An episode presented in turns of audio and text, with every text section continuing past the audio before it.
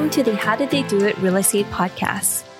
Have you ever wondered how people succeed in real estate and what steps they took to get there? If so, this podcast is for you.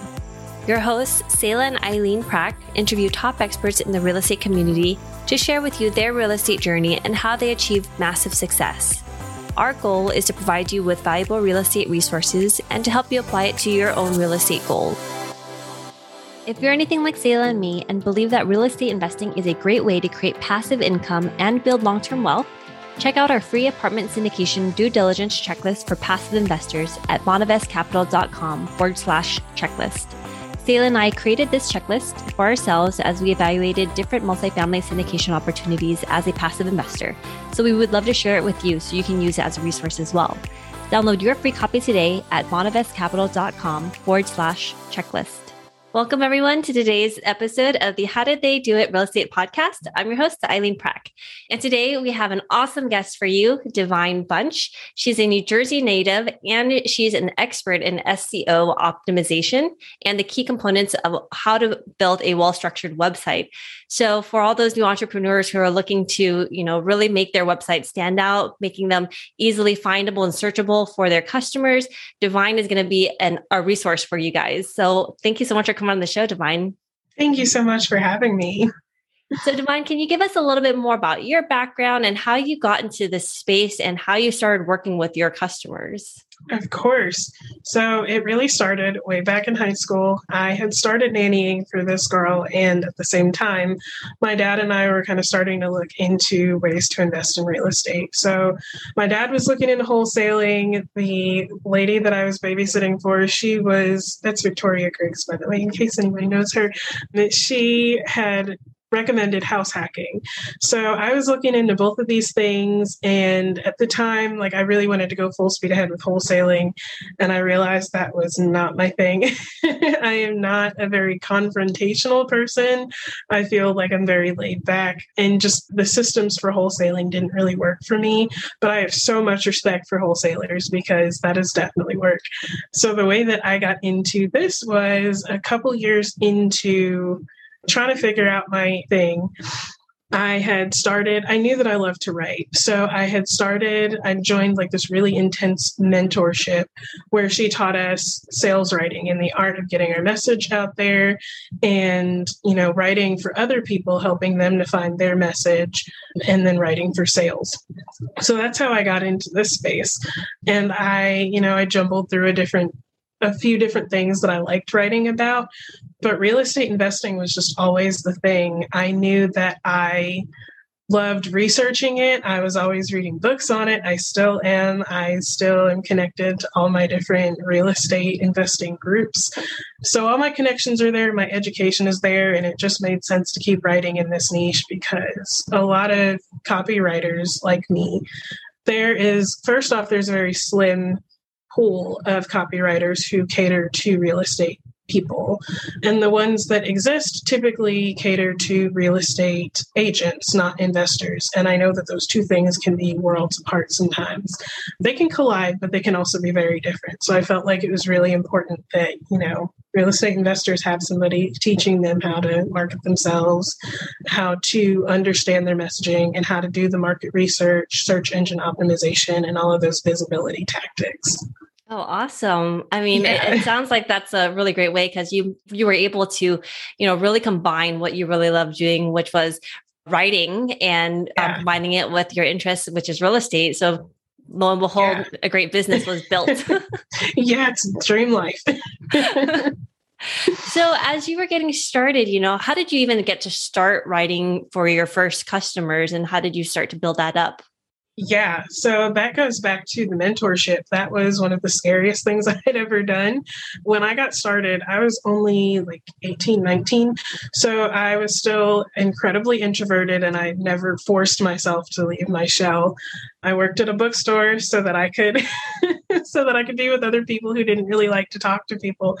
And getting started was very interesting because, of course, I had to learn to put myself out there, but like I couldn't just show up and be like, hey, I'm a copywriter. I had to know the things that made me unique. I had to figure out who I wanted to work with. And I had to very quickly figure out who I did not want to work with because writers, we definitely need to be aligned with who we work with because we need to be passionate about it. Because if we're writing to sell something, if we're writing to make connections, the people that we're writing to, the people we're speaking to, they can feel whenever we're not there, whenever we're not vibing with the topic we're talking about.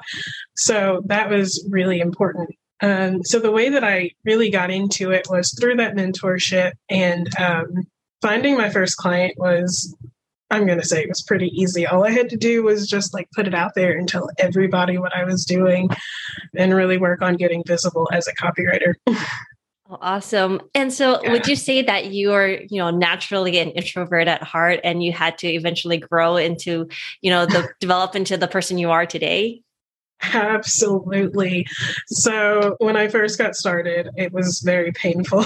but but now I would I would definitely say that a misconception that a lot of people have about introverts and that I accepted when I was younger was that as introverts we hate talking to people we don't you know want to mingle we don't have anything to say that like every social interaction is petrifying and once i realized that that's not how it has to be, but that I can still be true to who I am as an introvert, that was really freeing. I was able to realize, like, that people just, you know, they drain me a little bit. but I love talking to them. I love getting to know people and being curious about them, their backgrounds, their passions, their interests. And even though I'm an introvert, I would still totally consider myself a cheerleader. Like, I love watching people win. I love cheering for them. I love being able to support them in any way that I can, whether that's through connections, words of affirmation, like whatever. I love being a cheerleader. So I think the biggest struggle is just you know, budgeting my energy. But other than that, even though I'm an introvert, I am still a natural born cheerleader. no, I totally, totally resonate with what you're saying. And I love that you said yeah. that you have to be able to budget your your energy because it does mm-hmm. take a lot, you know. But at the same time, yeah. with introverts, people tend to think you have to be the, you know, they're the most quietest or they don't have much of an opinion. Um, but actually, really, I find like a lot of introverts, they like to listen a lot. They like to really internalize what they're hearing and taking those and what they say, you know, they're really they're really intentional about what they say. They don't have to be the loudest in the group or they don't have to be the right. most flamboyant, but when they do speak, it tends to be very loud. Not not yeah. literally, but yeah. very impactful. Yes, impactful. Yeah. Exactly. Yeah. So Divine, Let's talk about what you're focused on and your mm-hmm. expertise, which is search engine optimization. Mm-hmm. Can you tell us, you know, exactly for those who might not be so familiar with what that means, what does that mean in terms of, you know, creating a website, being able to search? Can you give us a top overview? Yeah, of course. So, SEO, search engine optimization, for those who don't know, it is a system that Google uses in order to understand your website. It has these little technical bots that crawl your website and they kind of figure out how credible is this website. Can we trust them? Is the information on here accurate? Is it anything people are going to care about okay, if it checks off all these things, now we need to figure out how important is it, how many people are going to care, and which people are going to care. So, whenever you are trying to optimize your site, what that looks like is making sure that you have quality content on your website, um, making sure that you have the right keywords, the little buzzwords that tell Google what your site is even about so that it can organize you in its algorithm to pop up in specific searches that people put in. So this is super powerful because whenever you, the higher you rank, obviously, the more people are going to see your website. And if you're ranking higher, that's already Google endorsing you saying, hey, this person, for the most part, as far as we can tell, is trustworthy. So here's a great resource that you're going to want to look into. So in the real estate space, that looks like if you are a teacher, if you have properties that you want to list, all of these different things, they you're going to want to optimize them so that you can make more sales, make sure that you have low vacancy rates, all those different things. So, when it comes to building your website, what I do for my clients is I actually do really in-depth market research beforehand to figure out you know what are their clients looking at? What are they listening to? How are they going to be looking for you on google? What different words are they going to be using? Because if you have a vacation rental and i see this a lot for people who have like short-term rentals they will list it as short-term rental. But people outside of real estate who are looking for a nice vacation spot, they're not going to be thinking to Google it as a short term rental. They're going to look for you know a vacation spot in such and such a city or like i'm looking for a house that has these amenities or that is near these types of attractions. So these are all things that you're going to want to factor in and utilize as key buzzwords in your website so that google knows hey look for this and something that sounds really technical, but is super easy to do, is for each page of your website, you're going to want to add something called meta tags. And these things, you can typically download a little plugin like Yoast, or I think Uber Ubersuggest has one as well. And that's Uber like an Uber ride and then suggest. And then Yoast is Y O A S T. Both of those plugins, you can download them to your website, and then on each page, it'll have a little section at the bottom of it for you to add meta tags. And in those meta tags, you're also going to want to add keywords that you have kind of sprinkled all throughout your website. Does that make sense? Yeah, that makes sense. But like you mentioned, you really need to understand your customers who are looking your you know the people who are looking for your website to looking for the types of services that you're providing. Right. How do you even know what keywords are the most optimal to use to be able to yeah. tag them in the first place? Yeah that is also it sounds really technical but it's super easy. So you can totally find a seo tool and typically it's free. So i tend to use Ubersuggest and you can just go in and you can type in like real estate short term rental. And then it'll show you a bunch of keywords that go with that, that go with that phrase. And then it'll show you like how many people typically look for it a month. If you're doing pay per click ads, which is just like running ads through Google, if you're doing those, then it'll also show you like how much each keyword goes for. And then I'm trying to think what else. Oh, there's also Google Keywords. That one is what a lot of people tend to use as well. I find that I don't really have to use it because there's this cool little trick where if you just Google something, so for example, like top vacation rentals in Florida in Tampa, Florida, you can Google shows you like what people would be like different suggested searches at the bottom of the page, sometimes in the middle of the page, and even those little searches that pop up in the bar as you're typing. You can use those and see what keywords are relevant as well. So it's Google kind of giving you a hint to show you what's already relevant. we love hosting this show. When we started this podcast, we were doing all the editing and post production ourselves. Now, we are very excited to have this particular company as a partner of the show to do all the post production for us because it gives us the freedom to focus on the two things we care about serving you, our listener, at a higher level and growing our own multifamily business. If you are like Selah and me, then you want to add value to others while scaling your business. A podcast is the best way to do both, and we invite you to contact Adam Adams. He can help you launch your podcast, market your show for more listeners, and take all the post production off your plate so you can focus on your business instead of in it. Listeners of this show can get a free consultation with Adam. To schedule your free consultation, find the link in the show notes. Yeah, especially if you have something that, you know, a service or something like that that you're able to help other people or you're able to add value to other people, you want to make sure your website is searchable so that you're able to provide right. those those services to them.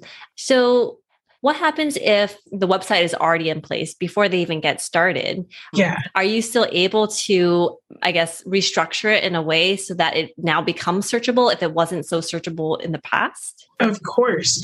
So again, there's so many different ways that you can go with this. If you, the first thing I would start with, of course, is keywords. If you don't already have those keywords in place, before you like rewrite the website and stuff, of course, you would want to know what those words are. Something simple that you can do is add it to the meta tags that you have at the bottom of your page. And then also make sure that you're adding them to your formatting. So whenever you write your website, there are, you know, the main text words and then there are the bigger words at the top that are like the titles and the headings. You're going to want to add those keywords to the headings and the titles as well. And then other things that you can do would be to add backlinks. So backlinks are whatever other people link to your website, like in podcast show notes, on their own websites, trying to think what else they would use it in. Oh, definitely like main publications. And the more credible the other websites linking to yours are, the better that looks on your website. So that's definitely a huge thing that you can do that is crazy helpful. So now let's say you've created all these, um, you've added all these search engine optimization keywords on your website. Um, mm-hmm. You've created all these backlinks and you've done all the back end work. So now you've driven traffic to your website. Mm-hmm. How do you write a message that is tailored to your audience that captures their attention and doesn't, you know, they're now here on your page and they don't mm-hmm. just leave right away? Right. That is a great question. That's where market research really comes in. So I kind of feel like a stalker sometimes. because I will definitely go in and like if I know exactly what your ideal client is like, I will find people that I know that either you've worked with in the past or maybe that even I've worked with. And I'll kind of go through like their social media and what they're putting online, their, you know, like the things that they like, the things that they're talking about, the things that they're leaving reviews on or listening to. And I kind of take note how they speak the words that they use, the books that they're reading, all these different things, and then even the stories that they tell.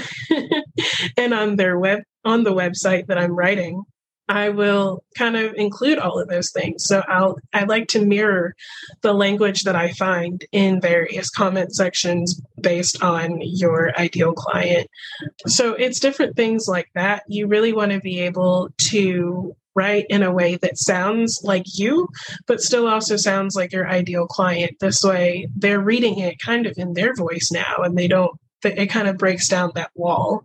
And whenever you're telling stories like they would, or kind of structuring your sentences like they would, or even creating little inside jokes, that kind of shows them like hey we already kind of relate maybe we should you know continue this conversation so it's so funny i am addicted to the office and whenever i see someone else like a coach or something that has, you know, the office quotes or says something stupid like Michael or Dwight would, I am totally all in. I'm like, all right, I'm going to follow you and kind of lurk and see what your services are like. And it's honestly that easy sometimes. Like people just want to feel like they can relate to you and they want to feel like they know you and have those inside jokes with you. And yeah, no, absolutely. And I mean, that sounds like it. it's a difficult skill to be able to determine what other people like but at the same time if you yeah. really if you break it down and look at it it's like mm-hmm. you're wanting to attract people who are similar to yourself so if you're able yeah. to kind of project that on your website and Absolutely. then other people who are very similar to yourself is looking at it they're like hey that sounds like me you know it gets mm-hmm. them a little bit more interested in wanting to learn more at least about you know what you're all about Absolutely.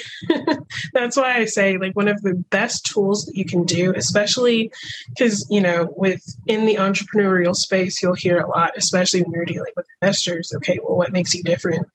And so many times earlier in my career, I heard a lot of people going through like the features and the bonuses, and even like with properties that I see, they will say like, "Oh, well, the molding is brand new and the roof is brand new." I'm like, "Okay, but your tenant doesn't care about that." so it's all about the personality that you pour into this and the story that you can tell based on your personality. That's what really makes that connection. And so a lot of times as people are building out their website, they're thinking, hey, I need to have like five, ten different links or pages. Mm-hmm. Does the more pages that you have on your website, does that equal quality? Or, you know, what's the most optimized number of pages? And how do we mm-hmm. make that the most efficient use of, you know, your guest's time on your website? Absolutely. That is a super case by case question. As far as search engine optimization goes, I am a huge fan of having blogs. That obviously boosts the amount of content that you have and the different words that you'll pop up under.